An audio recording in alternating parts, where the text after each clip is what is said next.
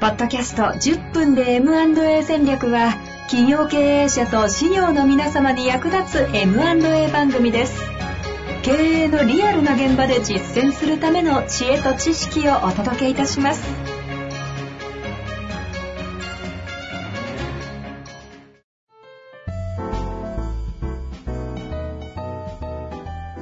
こんにちは、遠藤和樹です。白川正義の10分で M&A 戦略。白川さんよろしくお願いします。よろしくお願いします。さあ、ということで今週も行きたいと思いますが、前回はね、あの、サプライチェーンの中に実は相手が、売り手買い手の相手がいるっていう話をね、したりしてきて、それを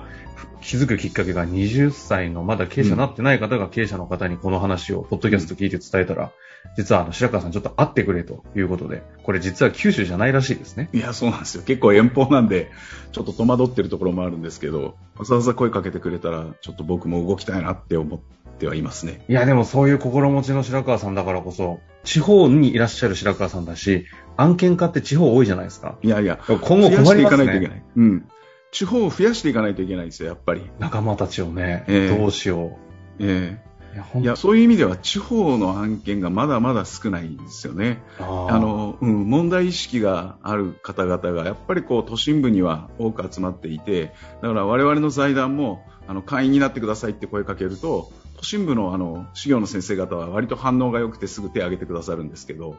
やっぱ地方に行くと、なかなかですね、あの、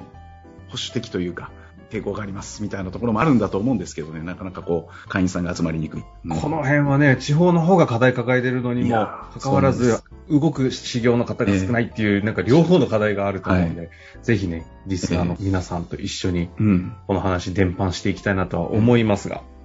ふとあの、サプライチェーンというね、ええ。話と、いや、そうなんですよ。前回、うん、サプライチェーンの話しながら、ちょっとこの話も皆さんに知っておいてほしいなと思ったのが、はい。これちょっと古いあの事例なんですけどね、あの日経新聞で見つけて僕、まさにこれすごい大事なテーマだと思って、この日経の記事、勇敢なんですけど、大事に取ってる、あの記事があって、こうタイトル、見出しがですね、悩む中小に中国マネーっていう。あの見出しなんですね。なんかどっかの週刊誌の 表紙みたいなコピーですね。そう。これでも日経新聞に載ってるわけで、ね、な中に何が書いてあるかというと、はいはい。あの、承継への頼みの綱っていう込み出しがあって、うん。そこにですね、ある企業が、あの、経営難になって困った時にどう救済されたか、で、今現状がどうなってるかっていうことが、まあ、時系列で書いてあって、ちょっとそこを紹介するとですね、この会社、神奈川県の会社で、はい。1976年に創業した会社だそうです。で、社員数が14名、当時ですね。うん。で、社員数14名っていうと、あの、皆さん前、多分このポッドキャストの中でも紹介したことあると思うんですけど、製造業で20人以下の社員っていうのはもう小規模企業っていうところに、うん。あの整理されるんですねで。小規模企業が日本には85%あるのが現状なんです。なので、あの、ここの、あの、後継者問題っていうのが今非常に大きな問題になっていて、まさにそのど真ん中にあるような製造業さんなんですよ。うん。で、どんな仕事をしてたかというと、小型モーターをインテルに収めていたらしいんですね。それとか、アップルとかうん。に、あの、小型モーター。あの、えっと、スマホの、あの、iPhone のカメラのズームの伸び縮みは当然あの、モーターによってなされていて、そこに使われているような小型モーターを作ってたって。だから相当技術力があったんだろうと思うんですけど。世界のメーカーにええ納品を？そうなんですよ。えで、それが2012年に経営破綻するんですね。10年前です。えはいはいはい。うん。あの、リーマンショックとかがあって、あの、多分そういうインテルとかアップルとかも取引量ガンと減らして、っていう、その煽りを受けたんだと思ううんんうんですよ。うんで、この時に、それこそサプライチェーンである大手取引先とか国内のに助けてほしいっていう申し出をしてるんですよね。なるほど。うん。でも、どこもその時相手にしてくれずに、取引量も小さいし、社員数14名、なかなか大手さんから見たら魅力的に見えないと。はいはいはい。うん、今、経営破綻するぐらい経営状況も悪くなってるわけです。で、この会社が途方に暮れていた時に、翌年中国の企業がこの会社を買収したと。ほうほうほうほう。うん、国内では買い手つかなかったわけですね。そうなんですよ。買い手というか、まあ、引き継ぎ先そのものが見つからない。か。で、結果ですね、10年後の現在、うんこの会社の取引量は当時の900倍になってるっていう。900倍？はい。かめちゃくちゃ業績良くなってるわけですよ。冗冗談のような数字ですね。いや、本当、本当ですね。でも、日経新聞にそう載ってるから多分そうなんでしょう。僕もちょっと裏取りはしてないですけど、さすがに。はい。で、さらに続いて、続いて、記事があって、見過ごす大企業っていう次の込み出しで、なん、なんか、ジャーナリストみたいになってきましたね。いやいや。そうこういうふうにね、結局技術が日本の中で培われた大切な技術が海外に流出していくんだっていうことが書いてあって、これは経済安全保障上も非常に危惧する問題だっていう締めくくりになってるんでああ、すよ。はいは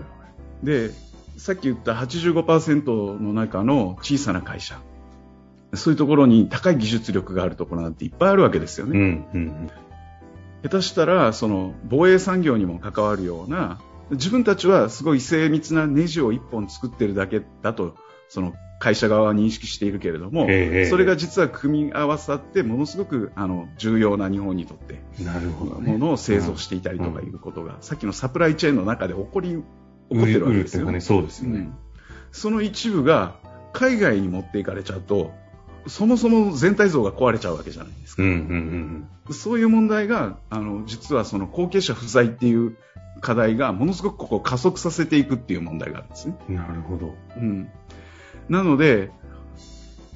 儲かるから M&A をしてこの会社を買うかどうかっていう判断も、うんこれは経営をしていく上で絶対に必要なので、あの、なんていうか無視しろっていう話ではなくて、うん。同時にもう一つ考えなければいけないのが、この会社が持っている技術とか製品っていうものを維持ししていく必要があるかないか。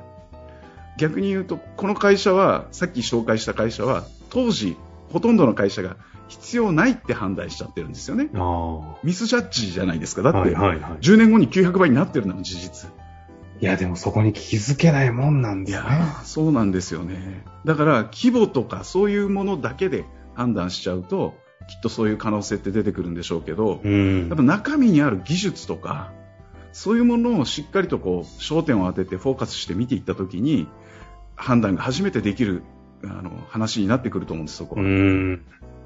なんか規模だけで判断しちゃダメとか、売り上げだけで判断しないで。最近よく、まあ、よく流れてるのかわかりませんけど、北海道の土地が結構買われてるみたいな話とかも、ねまあまあまあよく出るじゃない。ええええでも、実際に住んでいる方が自分たちの土地を普通に市場に出したら、まあ、年金に当てられるのかなっていうところを、えね、おち違う国の方が、ええ10倍出して買うよって言った時に、えそれはね、売っちゃいますよね。売っちゃいますよね。ねっていうところに、企業の、まさにこの今回ええ経済安全保障っていう観点ですけど、技術とかもそういった形で提示された時に、経営者がどうなるのかって、いや、おっしゃる通りで、今の土地の問題も実はその、あの、絡んでくる話でですね、不動産を所有している会社の株を買っちゃえば、その不動産は、その株主が所有することになるわけですから、うんで、日本の今の現状の制度では、株主を登記するとか、あの、どこか行政に申請する必要って一切ないんですよね。はいはいはい。だとしたら、誰が株主なのかはわからないうんんですよ。うん。うん、でそういう意味では技術やそういう不動産っていうものを誰が結局最終的に所有しているのかっていうのは非常に見えにくくなっているっていう現状もありますよね。株を通して気づいたらもう抑えられて実質っていう話ですもんね、今の。変な話、10年後にあの国内の中小企業の株はほとんど海外の資本に抑えられてましたっていう。うん、うちの孫はあの海外の会社で、日本なんだけど海外の会社で働いてますみたいなね。いやー、皮肉も、うんでもまあ実態ね、ちょっとどこまでこういう話をするのかわかりませんけど、え大企業と言われるようなところは、まあ実質そういったようなところもいっぱいあったりするわけで、うんあそうですねここで言うとね、中小もまさにその動きが起きてて。はい。で、それが、でも、あの、ミスジャッジじゃなければいいんですよ。本当に必要うんうんうんか必要じゃないかっていうところを判断できてればいいんですけど、その見た目の大きさとか、そういうものだけで判断しちゃうと、やっぱり間違うっていう、そんな話だと思うんですね。いやー、そうですよね。なのでこの辺り話を聞くと、あの、実、実態ね、そういった思いもちゃんと持ちながら、当然その経営としての利益も上げるということもちゃんと踏まえて MA を行っている社長さんとか白川さんとかいらっしゃるじゃないですか。えちょっとどこがね、近々登壇いただきたいですね。いやいや、ももう僕もいあのい一度ね、ご紹介したいなと思ってるんですけど、うちのあのお客様でそういう社長さんもいらっしゃって、これからの製造業のことを考えると、うん。やっぱりあの儲かるから引き継ぐっていう判断だけではなくて、社会にとって必要だから引き継ぐっていう判断をしてるっていう、そんなお話をしてくださるあの経営者の方もいらっしゃるんでね。いや、だから、改めてね、会社を、その、M&A っていうことだというと、売り買いっていう話になってしまうけど、その目的がどこにあるのかということをしっかりと抑えて、まあ、改めてそこのところを考えていかないと、はい。もう彼から売る買うってなって、ええ。今の経済安全保障を壊すようなことにもなりかねないぞということをね、はい一旦今日はちょっとお伝えできればなと思ってお話ししましたが、まさに背景にある考え方みたいなところ少しちょっと次回お話しした方がいい気がしますので、なるほど。わかりました。相当ね、強力なあのメタファーを持っているのも私知ってるので、それも楽しみにしてぜひ聞いていただきたいなと思っておりますので、はい今日のところはここで終わりたいと思います。ありがとうございました。ありがとうございました。